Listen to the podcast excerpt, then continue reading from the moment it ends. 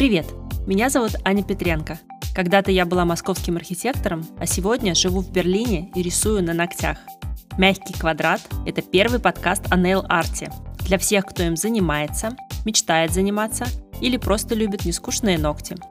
Моими гостями будут нейл-художники, владельцы салонов и мастера, отвечающие за ногти звезд на съемках и в жизни. Почему эти люди выбрали свою профессию? Как художнику найти свое место среди тысяч ремесленников? В какую вообще сторону движется индустрия нейл-арта сегодня? Мне очень любопытно разобраться. Мы поговорим о победах и фиаско, отношениях с клиентами и внутри команды, вдохновении и выгорании, искусстве и технике, а также о том, что делает нас счастливыми помимо ногтей.